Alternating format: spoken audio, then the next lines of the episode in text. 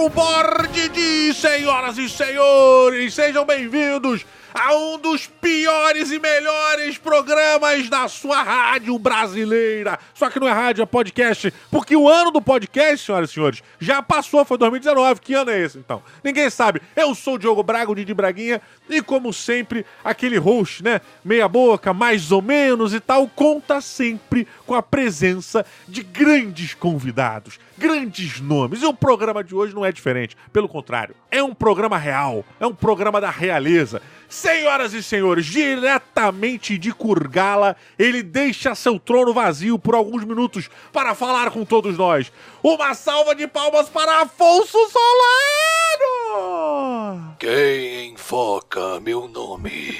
Eu decidi que a partir de 2020 falarei apenas com essa voz, Didi.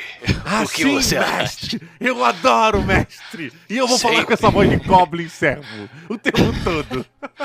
acha? Vá, agora, voe, voe, Didi. Encontre vítimas para o escritor.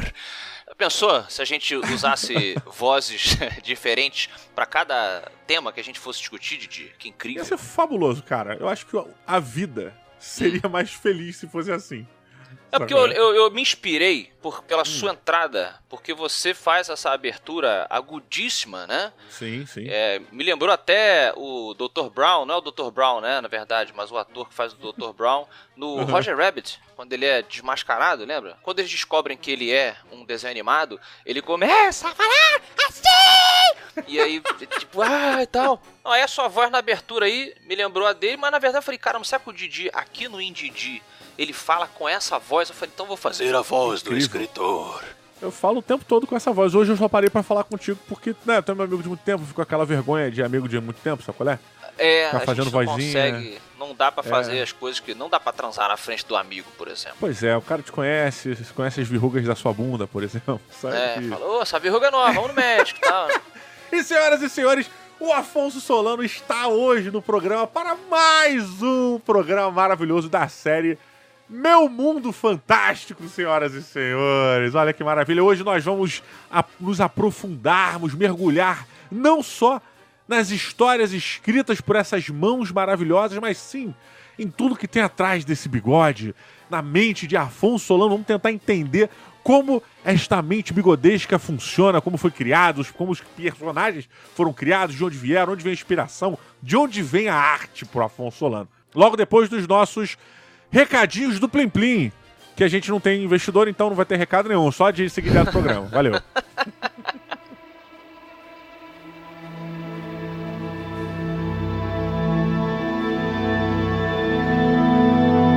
Então quer dizer que o senhor escreve livros? Eu escrevo, Didi, olha só. Veja você o que, o que aconteceu. É- e é bacana um programa desse, porque primeiro que a gente já fica bem, a- mais à vontade, né? é, De, de falar sobre essas coisas com um amigo. E, e o legal também é que você est- esteve lá, né? Durante a nossa formação cultural lá, eu ta- tava com você. A gente assistiu as coisas juntos, né? Fui modelo de capa, pra capa dos dois livros, fui modelo, eu. Posei Sim, aquelas, aqueles glúteos, aquelas costas Isso. do Adapak. Exato. Só que a, a minha versão ela não foi aprovada no final. Pelo que falaram, o pessoal da editora falou, ficou muito apelativa. E aí pediram pra. É porque dava pra ver na frente um negócio pendurado. Aí a gente fez uma adaptação. É que apesar do Adapak ser dono de três espadas, uma não era pra aparecer na capa. tá vendo? Amigo, amigo sacaneia assim, já começa a esculachar. Afonso, olha, é, é só pra deixar claro, é, foi o que o Afonso falou. Eu estive presente em vários momentos dessa criação, eu acompanhei muita coisa do Afonso, mas obviamente eu trouxe o Afonso aqui para fingir que eu não sei de certas coisas e, na verdade, para descobrir outras. Então, pra mim vai ter novidade também. Não é só um programa onde o Afonso Legal. vai falar coisas que eu já sei. Eu também quero entender como o Afonso pensa, como as coisas foram criadas. Eu quero chegar nessa conclusão, que é uma das coisas que mais me intrigam na mente de qualquer criador de conteúdo. Afonso, antes de você começar a escrever, já existia a vontade de se- de se criar um mundo, né? Já, já. Ali no colégio, né? Ali no, no finalzinho do terceiro ano, onde a gente não aguentava mais ficar sentado ali assistindo as aulas, é, é, você já me viu desenhando a historinha em quadrinhos que de- seria o protótipo do espadachim. Ali ela ainda era o, uma coisa bem clássica, né? Tinha, tinha elfos, o, o Adapak se chamava Derek, que era um nome que, no, É. né, quando a gente é novo, todo mundo quer ser Jack, Derek, e, e esses nomes assim. É, é verdade. Que, que era uma história que eu fazia bem, bem de novinho e evoluiu ali no colégio Uhum. e tal. Mas aí depois que a gente saiu do colégio e fez aquela coisa que a gente já falou em outras entrevistas, que a gente criou um, um site, uma história em quadrinhos é, online, interativa, é, ali a gente testou, eu testei muita coisa com você, você che- chegou a colorir né, os desenhos dessa história em quadrinhos. Cara, e até hoje eu tenho esse momento da minha vida como um momento que é o porquê. Por quê? Por quê? Porque assim, Por que que só pra explicar pra galera, é, o, o Afonso ele tinha já esse projeto do, do não do Odapak, né, mas do tinha um outro nome, se chamava Anaglar, é, essa história. Ele já tinha esse mundo bem coeso, ele já desenhava isso e ele tava trabalhando pra vender essa parada, tanto que o Anaglar, o universo de Anaglar, durante um tempo rolou uma parceria com o Omelete e as- algumas publicações do Anaglar desse universo foram publicadas no Omelete. Isso. É. E a demanda de trabalho aumentou, alguma coisa aconteceu e rolou a criação, né? Eu participava muito da. Eu ficava muito mais na parte de. Pô, o Afonso tava criando algumas paradas, ele chegava, juntava um grupo, pô, o que, que tu acha da gente fazer isso? Porra, aí eu dava uma É. colaborada eventualmente. Você era roteiros. da sala de roteiro, Didi. De certa Isso, maneira, isso. você era um dos consultores das Só que histórias. quem né? desenhava, e quem desenhava e coloria, claro, eram as- os artistas da parada, que eram o. Afonso e o Delcio. Ambos É. desenhistas de puta, qualidade realmente eram muito incríveis, desenhavam bem pra cacete. Hoje, hoje em dia os dois trabalham em alguma área próxima. Na verdade, o Afonso deu uma abandonada, mas ainda faz seus rabiscos aí. É, e o Delcio tá investido nisso, trabalhando hoje lá na ILM, né? Na Industrial Light and Magic. Isso. Então, tipo, porra, t- tínhamos dois desenhistas de mão cheia na parada, artistas de mão cheia. Belo dia o Afonso me liga. Então, cara, tava pensando em tu aqui, cara. Topa colorir? O Ana- o Anaglar. Eu, tipo, cara, tu já me viu tentando fazer algum desenho na minha. E na minha cabeça, eu- eu- até hoje eu fico, cara, ele tava com pena de mim? O que que rolou? Cara, eu achava legal essa, essa, essa colaboração, né? A gente que vinha de um ambiente muito rico de, de, de, de absorção de cultura, de tudo quanto é lugar do mundo. A gente que sempre gostou de falar inglês, né? E tal. A gente assistia muito, muito documentário, muito filme, muita coisa. E eh, referências muito obscuras, filmes pulp e tal. Então, quando eu comecei a bolar a ideia do, do, do- vamos chamar de Anaglar aqui, né? O pré-espadachim de carvão. Eu queria que vocês fizessem parte comigo. Então, claro, nem todo mundo desenhava, nem todo mundo. Mas eu sabia que você era um cara mega criativo. E eu falei, bom, além dele, o que, que ele pode fazer além disso? Eu não sei. Eu falei, cara, ele pode ter algum tipo de sensibilidade ali na parte da cor. E eu só queria que você tivesse comigo, assim. Na verdade, foi somando, foi somando todo mundo. E, e foi uma época muito divertida, né? Que a gente testou muita Foi, coisa cara. lá no Omelete. Foi, aí, infeliz-. Infelizmente não deu pra continuar, porque o projeto foi realmente ficando complexo, a galera, cada um tinha sua, sua coisa pra fazer fora, a internet não, não dava dinheiro, nem, nem tinha essa, essa chance, e aí a gente cancelou o projeto. E aí sim, eu falei, bom, deixa eu repensar aqui, eu- tudo, com tudo que eu aprendi com eles, eu- eu- se eu quiser transformar isso em um- uma obra mais complexa. Aí eu falei, bom, volto para a prancheta e Aham. eu fui estudar mais ainda. Aí eu fui estudar os grandes escritores, as grandes autoras. Antes, antes de você ir pros grandes fantásticos. escritores, qual foi a grande lição que você aprendeu dessa época? Cara, eu acho que não só uma, mas, mas, mas várias, assim, em termos de, de, de como que o público. As coisas que eu, na teoria, achava que o, o público leitor iria curtir. Quando a gente colocou o projeto no Omelete, eu pude ver quais que, que eu sabia fazer, quais que eu precisava melhorar Uhum. e etc. Eu entendi que as pessoas é, curtiam, claro, um universo clássico de fantasia, mas eu enxerguei que já tinha tanta gente talentosa fazendo universos clássicos que eu falei, talvez exista uma brecha para que alguma coisa nova, alguma coisa originalíssima possa po- possa se destacar aqui, porque até então eu estava fazendo algo que já existe de semelhança com outras obras, né? Então eu acho que eu saí dessa experiência com, com essas e outras liçõezinhas. Cara, eu achei que você fosse cair pra nunca mais trabalhar com, com aquele grupo, mas. é, Ah, também, essa aí com você eu não consegui escapar, Tô- né? Repetir o equívoco no MRG. Não, porque eu, eu lembro disso muito bem, cara. Teve uma época que a gente, isso, sei lá, quando o MRG tinha, sei lá, 6, 5 anos. é, eu, eu cheguei a pedir, eu fui pedir desculpas oficiais pro Afonso. Por ter afundado a Anaglar. Porque eu, eu, eu, às vezes eu fico repassando o meu passado na, na mente e, e, vem toda a dor e culpa de coisas que eu fiz. Eu, eu percebo que eu cometi erros, que às vezes eu não percebi na época, e coisas que eu poderia ter feito melhor. Eu falo, puta, então eu fui culpado. E eu percebi que talvez se eu tivesse mais dedicação ao Anaglar, é, talvez o projeto não tivesse afundado. Aí eu, eu, lembro que eu pedi desculpas oficiais pro Afonso. Falei, cara, desculpa mesmo, eu acho que eu podia ter me dedicado muito mais a isso, ao projeto. Mas, cara, falando, acho que assim, a gente não tinha também o cenário que a gente tem hoje, né? A gente era muito. A gente tá falando aqui, quem tá escutando aí, tentando se situar, a gente tá falando que no, no final do colégio, a gente tá ali uhum. com o quê? 18 anos ainda? 17 para 18? Mais ou menos Por isso, aí, né? 19. É. Então, assim, além da, da, da internet não não sei o que é hoje, nem, nem próximo disso, a nossa cabeça também era outra. A gente estava tentando se descobrir uhum. enquanto pessoinhas e enquanto profissionais. Então eu não culpo ninguém. Claro que eu fiquei chateado na época, porque eu tinha uma visão uhum. da parada, né, e tal, mas é, eu fiquei chateado, mas eu super entendo porque não tinha como a gente se dedicar a uma parada que era muito desconhecida. Então. e, e se cara, a gente não tivesse interrompido boa, o né? projeto, eu acho que. Acho não.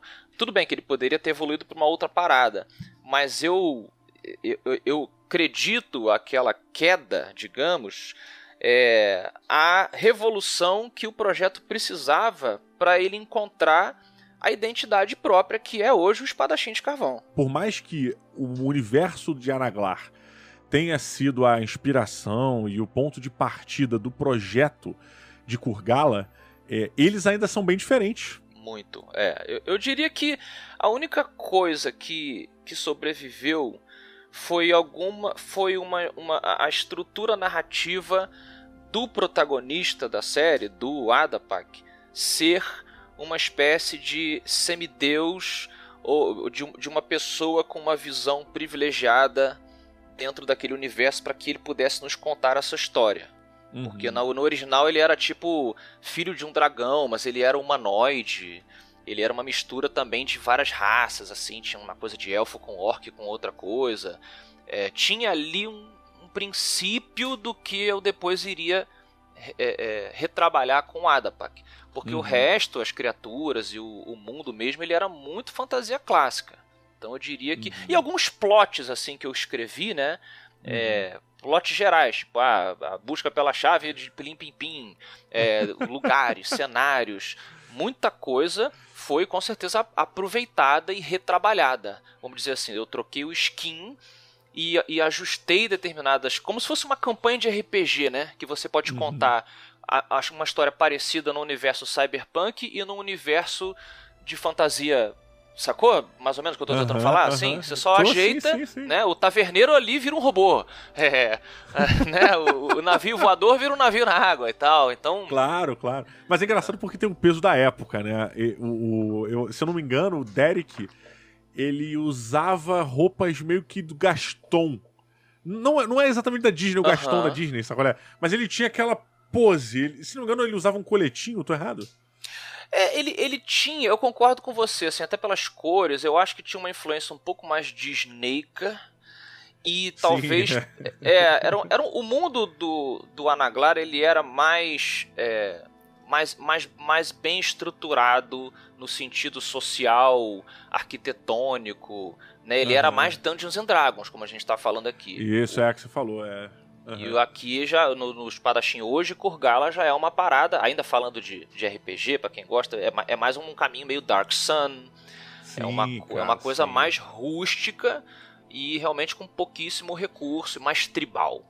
Pois é, uma, uma pergunta bem de origem, bem de base, apesar de a gente ter falado um pouco sobre o início de tudo. É, a história, ela surgiu ou você construiu ela? Como é que foi essa criação? Esse, como é que foi que Kurgala se materializou nas páginas de O Espadachim de Carvão? Cara, então, eu não acho que houve um, um lampejo, uma, um facho de luz. aquele cocô desceu, mágico, né? Que tava fazendo é... aquele cocô incrível. pois é, o cara ajoelhado ali, né, com, a, com o queixo assim na, no punho, tipo, Eureka! Não, engraçado. Houve uma série de, como eu falei ali, é, é, eu, eu depois que o projeto caiu, vamos chamar assim, do Omelete, Sim. eu voltei pra prancheta e comecei a estudar, estudar, estudar, estudar. Foi a fase, eu diria que é, pelo menos uns dois anos de muito estudo lendo as coisas que os autores e autoras leram antes de criar as suas próprias obras. Eu fui lá realmente nos. É, no, como é que o pessoal fala? No antigos, Apêndice N, antigos quase. pergaminhos. No quê? É porque no D&D, o Gary Gygax, cara, ele fez um apêndice N. E esse apêndice N ficou clássico, ficou famoso porque é o resumo de todas as obras que inspiraram ele a construir os universos e as histórias e tudo que envolvia esse mundo mágico de Dungeons and Dragons. Então, é, você também teve o seu apêndice N, de certa maneira. Perfeito, perfeito, exatamente. Aí, a partir disso, eu fui escrevendo e reescrevendo o mundo de Kurgala. Ele, ele provavelmente passou por umas cinco versões, assim, até que eu um dia falasse, cara, essa aqui, essa é a estrutura básica desse novo mundo onde eu vou criar essas histórias. Então, eu diria que foi mais uma sequência de aprendizados e, e erros e acertos né, até que eu encontrasse o, o look de Gurgala. Então é como se você vislumbrasse algumas sombras do que seria Kurgala ou do que é Kurgala e você fosse tentar se aprofundando mais nessa caverna para desvendar o que, de onde vem essas sombras, né? Como é que é? É porque eu fico curioso, na verdade, é com um processo de criação. Foi, é mais ou menos isso, sabe? É uma coisa que você um belo dia tá fazendo cocô, ela aparece, ou é uma construção. Aí você disse que era uma construção, era uma coisa que você foi recriando, e você escreveu cinco vezes, e você foi e voltou, foi e voltou. Mas como é um universo que não existe, que ele transbordou da sua mente pro papel, o que me intriga é os parâmetros que você usou. Esses parâmetros que formaram as fundações de Kurgala, quando você olhou para esses parâmetros e falou assim, porra, é isso, Preci Kurgala precisa disso Cara, é, eu comecei pela religião, pelo mito da criação daquele mundo, daquele planeta. Ah, maneiro. Eu fui por aí, porque você, ao estudar as civilizações da, do nosso planetinha aqui, né, que é o máximo que a gente pode é, fazer do mundo real, né, voltar até ali, você uhum. começa a enxergar as semelhanças e as necessidades que a mente sapiente é, precisa para sobreviver, para estabelecer as regras de convivência e etc. E a partir daí eu fui, fui moldando o que seria a religião barra a origem do mundo de Kurgala. Eu, eu misturo, é, eu falo agora, vou ter essa barra no meio, porque a narrativa ela, ela tenta deixar nos livros essa dúvida sobre o que os mortais ali sabem sobre a criação uhum. de Kurgala e o que, que é real, o que, que é verdade, que o Adapak sabe um pouco mais do que todo mundo, porque o pai dele é um deus. Uhum. Então eu fui a partir daí, entendeu? Porque a religião daquele determinado povo, ela vai determinar a forma como eles se enxergam no mundo, como eles veem uns aos outros, o propósito deles, os valores morais. Então eu queria algo que, que determinasse, primeiro, essa, é, esses quatro pilares, né? Cada deus uhum. ele tem uma personalidade. A gente tem ali o viajante, a lança, o, a voz e o artesão. E a partir do uhum. momento em que cada um deles criou um continente e cada um deles criou é, as suas espécies particulares, esses ambientes, esses, essas, esses continentes e essas espécies, elas conversam com a origem, de, com a, a, a, imagem, com a identidade desse deus. Então você Sim. tem um, o continente que foi criado pela lança, ele é muito mais agressivo, ele tem um pensamento mais. É, como é que a gente pode colocar? Até belicoso. Be é, do, do, é, do que o, um povo que vive no continente da voz esmeralda, que né, tem a, a uhum. historicamente foi o deus que tentou conversar com as bestas, né, para tentar resolver a treta. Então você entendeu? Né? Eu tô tentando mostrar justamente essa estrutura. A partir sim, daí sim, você vai, sim. ah, então as pessoas vão se arrumando dessa forma. Né? E, e cara, para você, depois de ter criado esses alicerces, no caso, esses quatro alicerces, né? essa, essa fundação, é, isso facilita o restante da história ou isso limita? Porque assim, o que eu quero dizer é é, a partir do momento em que você tem essa fundação que dá origem a tudo, você tem meio que um pilar onde você pode assumir um modo operante da, de funcionamento. Você pode derivar daí uma química, uma física. É, você começa a ter a interação das coisas acontecendo de maneira que fuja ao seu controle. Você não define mais a maneira que acontece. Isso já foi definido na sua criação ali na essência do mundo. É, isso para você é, é um facilitador? Como é que você lida com essas dificuldades? Cara, eu acho que justamente. Eu, eu tô começando toda a minha frase com cara, né? Você já reparou que ficou um. É... Acho que você é um, tem, um cara um pouco letrado. Parecendo até o tal do Diogo, mano, do Matando Robôs Gigantes. É que realmente a gente fica muito à vontade, né? A gente volta a ser, a ser moleque. Isso é muito maneiro. É, eu, eu sempre achei e, e, e concordei e aprendi, aprendi que na, no entretenimento as dificuldades elas são sempre mais interessantes do que as possibilidades dentro de uma, de uma dinâmica. Você pode falar isso em termos de jogos. Uhum. Então você está lá vendo um futebol, está vendo um vôlei. É, né, se as pessoas, pudessem usar a mão, ia ser uma coisa, né, ah, beleza, legal, joga a bola dentro. Mas por botar a pessoa que teve a sacada do pé, é, tipo, pô, vou jogar com o pé. Com o pé, brother? Pera aí, você até se ajeita na mesa. Porra, agora eu quero ver essa galera chutar essa bola com o pé. Né? Então, assim, é, essas regras que eu estabeleci. Agora eu tô imaginando a Idade Média. Quando o John Futebol, ele criou o futebol, se, ele, se, alguém foi queimado na fogueira. Ele quer que a gente chute a bola agora. É um do, é, bruxaria, blasphemy. Quem usa os pés é o diabo. Queimem ele. Não é o pé sujo, não tem uma das variações? É o pé, pé sujo, cisca para trás. Pois é. Mas. Cara, mas é justamente conforme você estabelece essas limitações que a religião, que a magia, né? Ah, como é que a magia de Kurgala funciona? Eu botei lá.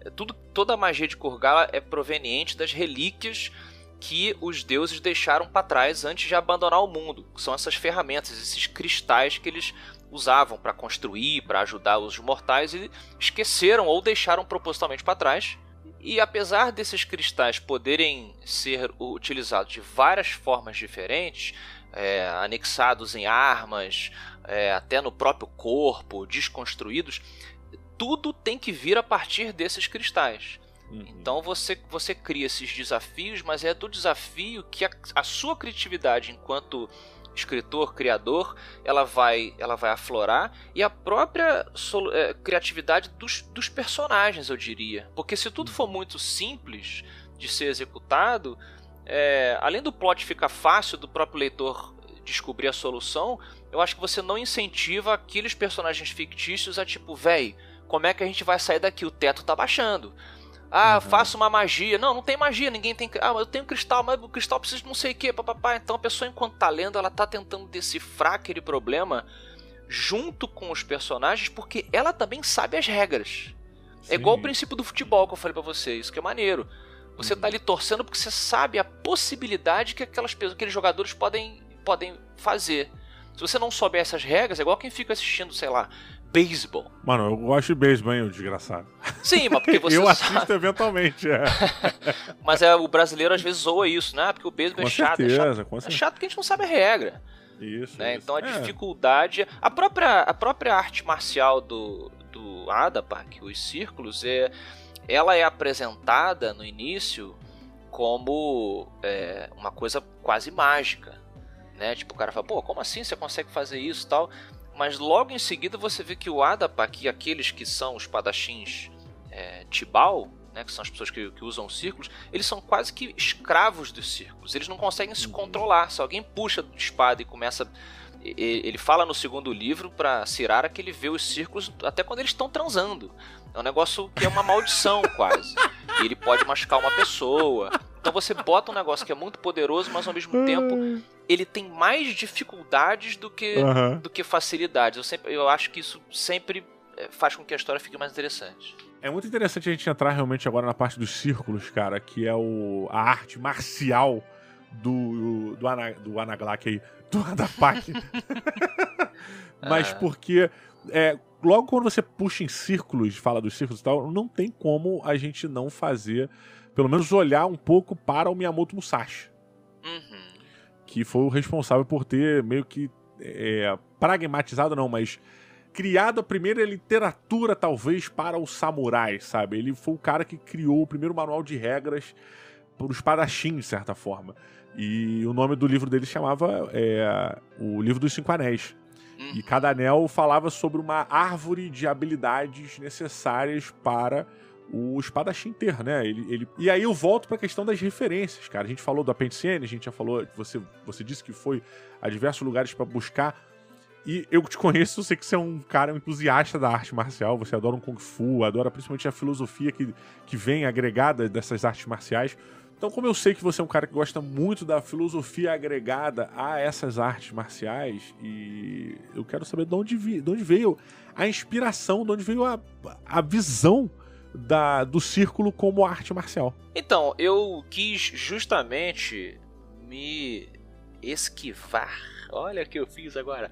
É, do, do óbvio, né? De, de da, do, da Ásia e justamente uhum. aquela coisa que a gente tem do encantamento da cultura pop, do mistério, né, das artes marciais asiáticas. Então fui retornando, fui, fui por tudo quanto é canto. O pessoal sabe que a Suméria é uma grande inspiração aí de tudo que a gente está falando. Mas no caso dos círculos, como tem muita pouca coisa sobre arte marcial suméria, eu misturei o pouco que eu, que eu conhecia com as teorias de um maluco chamado Gerard Thibaut d'Anvers. Francês, acredito eu. Ele era francês barra holandês, cara. Ele era um, um esgrimista, um espadachim, por que não? Muito, muito talentoso e muito conhecido na época, assim. Claro, para aqueles que eram amantes da... Espadachins. Exato. É, mas ele tinha, ele desenvolveu uma técnica que ele chamava de o círculo misterioso hum. onde ele argumentava ser capaz de vencer qualquer oponente, evidentemente que munido de, um, de, de, um, de uma espada né, como a dele, ou semelhante, dentro de um conjunto matemático. Ele, ele tinha passos e respostas e entregas. Assim, quase, quase todas as artes marciais têm uma, uma matemática envolvida, né? umas a mais, outras a menos. Então, mas ele tinha uma coisa muito, muito calculada, que beirava a, a, obsessão, sabe, do posicionamento do passo e a posição X, Y e tal. É, e isso me fascinou nas minhas, no meu, naquele meu período que você falou ali nos arquivos N, né, do Gary Gygax, uhum. quando eu descobri os círculos misteriosos, isso me fascinou. E aí eu peguei e extrapolei, falei, cara, e se, se, se esse cara foi capaz de desenvolver uma técnica dessa complexidade, e se houvesse uma espécie cap capaz de processar informação com o cérebro dela, né, mais avançado do que o cérebro humano, é, que, como, onde que ela iria alcançar com esse tipo de matemática, né, de previsão, uhum. sugestão e tudo que a arte marcial é, tenta encontrar? Então eu extrapolei e eu já havia desenvolvido essa outra espécie, que são os pele de vidro, o Ushariani, Ush é 3 em, em sumério, né? E, eu, e, eles são capazes de. Eles têm um processamento de dados na cabeça deles muito, muito alto e tal. E eu falei, caramba, como seria a arte marcial dessa galera? É, a partir desse princípio. E aí os círculos foram se desenvolvendo, onde eles teriam um, eles chamam de tapetes, né? Um tapete uhum. de círculos para cada espécie de kurgala, um negócio que foi desenvolvendo através da história e tal é, com todas essas limitações que eu te falei, mas essa é a, a origem, né, um pouquinho de, da, das origens dos círculos Tibau. Existe ainda, é, pelo, pelo que você comentou, uma, uma inspiração ainda no, no Musashi, porque o Musashi ele também tinha uma menção a áreas circulares assim Na, na sua luta, né? Ele sabia que quando o inimigo estava com uma espada longa, ele não, o cara não podia ultrapassar tal círculo, ou ele deveria ultrapassar os círculos XYZ do cara lá para poder atingir o cara e tal. Então ele, ele fazia meio que essa marcação também. E assim, tecnicamente, o, o mas assim, é, é, impossível não se, se inspirar no cara que escreveu o livro de militarismo japonês. Assim, ele, ele escreveu a Arte da Guerra do Japão.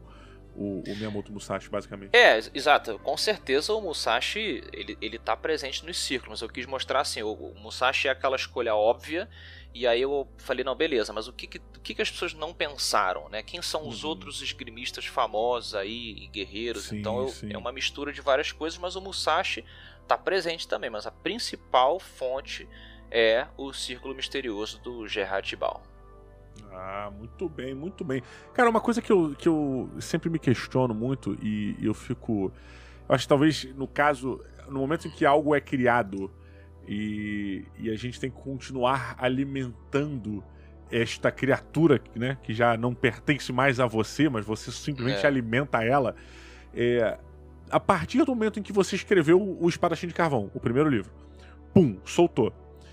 Como você lida com. Como você lidou com relação a continuar sendo criativo, sendo autoral, sendo a sua criação e recebendo um milhão de críticas, sugestões, tipo, vendo tudo que a, o feedback que a galera deu para escrever o segundo e o terceiro que tá vendo aí. É, os leitores, assim como a gente faz, né? Eu e você, quando a gente vai ver um filme, ler um livro tal, joga um jogo, a gente começa a fazer as nossas teorias e criticar, e ah, isso poderia ser melhor aqui, ali e tal, e fazer previsões para as próximas obras. Isso realmente é um desafio para o autor, às vezes a gente se sente pressionado, talvez, a seguir determinado caminho que os leitores parecem querer saber mais.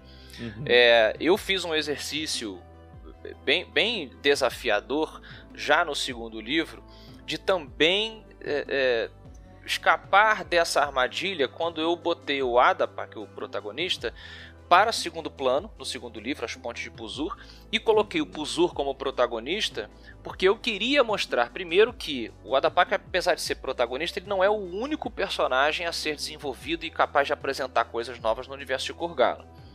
E segundo, que eu queria também sair justamente desse, desse conforto de, ah, na sequência você faz igual, né? Bota o Adapaka de novo, sendo perseguido de novo e tal, aquela coisa clássica da sequência, né? Duro de matar dois, duro de matar três, o cara tá sempre se envolvendo numa treta de tal, apesar da gente gostar, eu queria tentar fugir disso, fazer um exercício comigo de, de ter certeza de que o mundo é capaz de, de, de é, é, abrigar outras pessoas interessantes também, então, houve essa resistência eh, no, no comecinho, uma galera, poxa, mas o Guatapac tá, aparece menos no segundo livro e tal, mas felizmente logo em seguida as pessoas compraram esse barulho. Então, é o que você falou mesmo, a obra ela deixa de ser sua, e aí no terceiro já vai ser o Guatapac em primeiro lugar e tal, volta aquela, é, aí sim, atendendo até uma que eu acho que é a necessidade narrativa, porque no segundo livro eu achava que a uhum. narrativa era mais importante do que a expectativa das pessoas. Olha, é, era, era, ia ser irreal para mim se o Adapax se envolvesse de novo numa treta como a que ele se envolve no primeiro livro. Ele precisava de um momento de respiro para que a história é, recarregasse e outra treta fosse, é, fosse alimentada, né?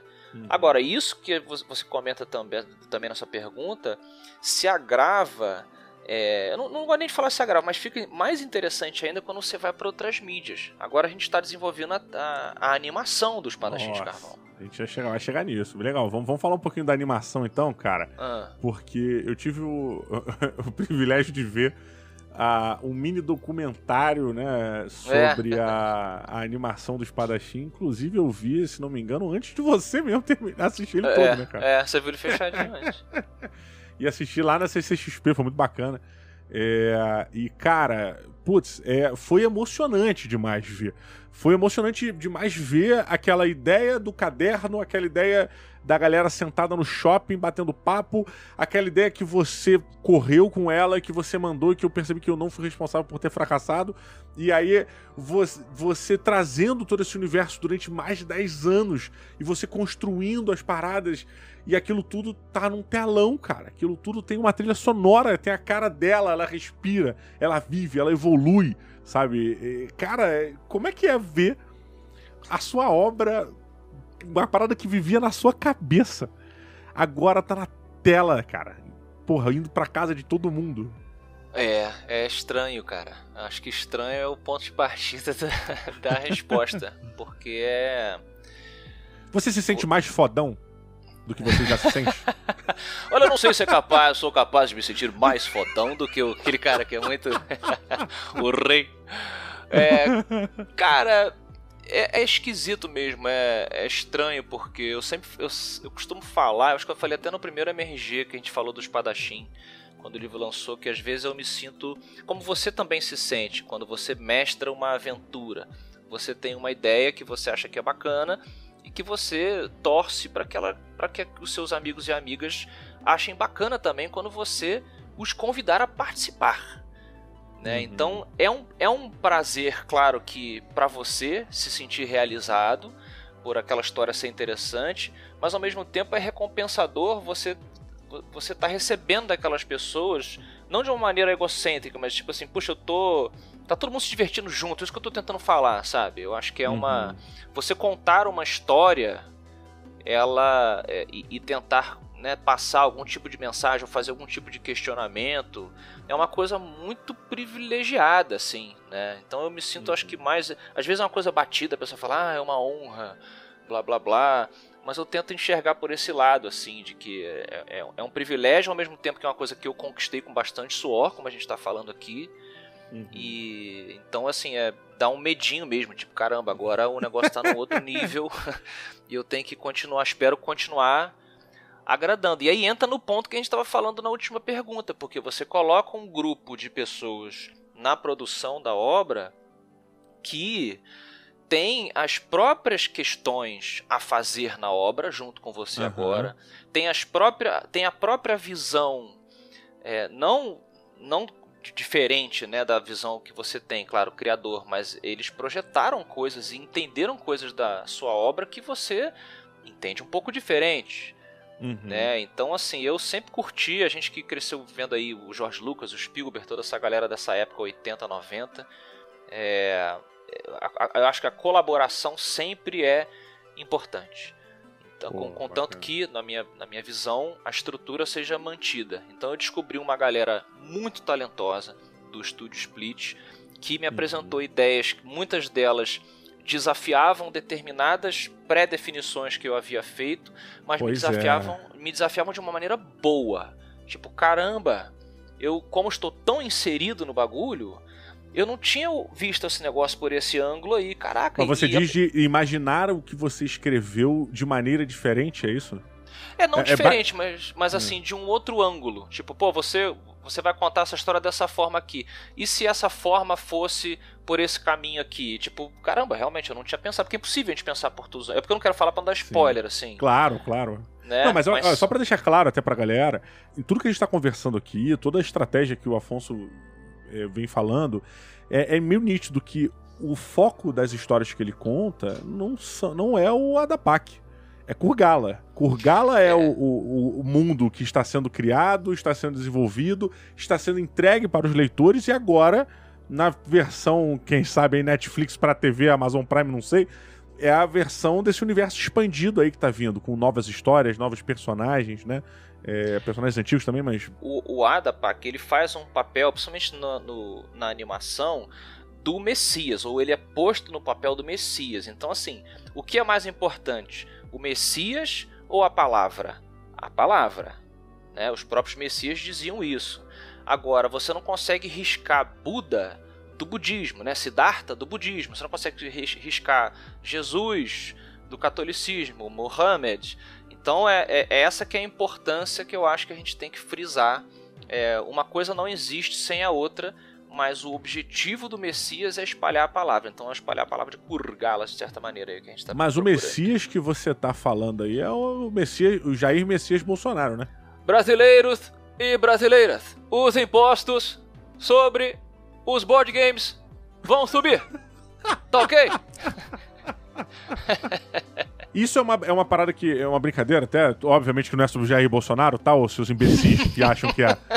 É, é sim. Mas... O livro é sobre o mito. Mas o lance, cara, é que é, acho que Kurgala vem a cada, a cada nova, novo, novo conteúdo que você gera e que sai, ele vem expandindo, assim como o universo. Olha que referência. Mas ele vem realmente expandido. Você já teve os livros, já estão no segundo livro e agora tá Half-Life 3 indo pro terceiro. Você já lançou os quadrinhos. Você agora tá vendo com a websérie. E você ainda tem uma ópera musical, cara. Como é que tá a ópera musical, cara? Pois é, cara, é outro sonho também, né, barra objetivo, que você também estava comigo quando eu ouvia, nós ouvíamos, né, Blind Guardian, Rhapsody, uhum. toda aquela, aquela maluquice toda da galera contando histórias fantásticas através da música. E, cara, é um processo também, assim, semelhante nessa questão de colaboração com o Teoli, com o Moreira lá, a galera que está compondo, ainda que numa mídia muito mais Sim, simples no sentido que não tem o visual, claro, não tem um apoio visual, não tem um apoio narrativo que a, a, a, televisão vai ter com a animação, mas ao mesmo tempo você tem que colocar uma poesia que exige que a criatividade de todo mundo se alinhe né, de uma forma muito especial. É um negócio que uhum. eu também tive que aprender a fazer junto com, com a galera do álbum é, decidir como que você vai contar histórias. No, no, caso, o álbum ele vai aprofundar, né? E além de ser uma, aquela coisa de entretenimento, a ideia é você expandir o universo mesmo, né? O, álbum, a proposta do álbum é o Adapak contando a história, o Adapak e outros personagens contando uhum. a história de Kurgala. É, então, a, a música tem facilidades e dificuldades muito particulares que, que fazem com que você descubra maneiras de contar histórias do mundo de Kurgala de formas que eu não tinha não tinha pensado antes e também com visões Caraca. de uma galera que vem de um, um, outro universo, né? Apesar da gente gostar de metal, uhum. gostar de trilha sonora, uma galera que vem de um outro universo que também fala, cara, você já pensou em, em botar essa voz dessa maneira e no tom que o personagem ele tá cantando, você vai entender uma coisa que não necessariamente precisa estar escrita, que talvez no livro, né, no livro você tem que é, colocar o tom da pessoa estava tal na voz, para que a pessoa quando leia sim. coloque na imaginação. Na música você consegue botar uma inflexão que talvez sugira algo. Então essas ironias assim, é, eu espero que alcancem os ouvidos da galera. Cara, o nosso tempo já está mais do que esgotado. Esse papo sobre a sua ópera musical, a gente vai entrar em vai entrar mais em, em, profundidade nele num próximo programa. Então, queridos amigos, nós vamos aprofundar um pouco mais sobre essa ópera musical do espadachim de, de carvão de Kurgalas, todo o universo fantástico que o Afonso está eh, criando num outro episódio. É, e vamos ver como tá também a animação, a gente vai falar um pouquinho mais específico sobre isso. E eu acho também que sobre os livros a gente precisa de uma parte 2, parte 3, porque eu ainda tenho muita coisa para perguntar, mas o tempo aqui é curto. Na verdade, é preguiça de ter que trabalhar mais de uma hora na edição. ela, é, ela é grande, diferente, né? Não, mas ficou especial, cara. Eu achei que ficou Olha. especial porque a gente abordou justamente com esse. Olha, a gente tá falando do olhar de outras pessoas, o seu olhar muito carinhoso de alguém que estava presente. É, mas é verdade, falo com, com amor é, e com profissionalismo de quem é, estava com você lá. E foi com um programa especial, eu achei, porque a gente fala de coisas que a gente estava presente. Então, ver, ver o, o espadachim onde está é, estar ciente de que se não fosse a presença de você e de todos os meus amiguinhos e amiguinhas, a coisa teria sido bem diferente, cara. Você sabe que eu falo ah. from the bottom of my heart. Pra quem acompanhou até aqui agora, até esse exato momento, lá no PicPay vai rolar um super sorteio do Opa. primeiro e do segundo livro do Espadachim de Carvão. Então, se você ainda não é um assinante do PicPay, clica aí na postagem que tem um link pra você assinar. Galera, um abraço para todo mundo. Muito obrigado por terem ficado até agora. Afonso Solano, muito obrigado por ter vindo, senhoras e senhores. Até a próxima. Um beijo. Valeu! Valeu!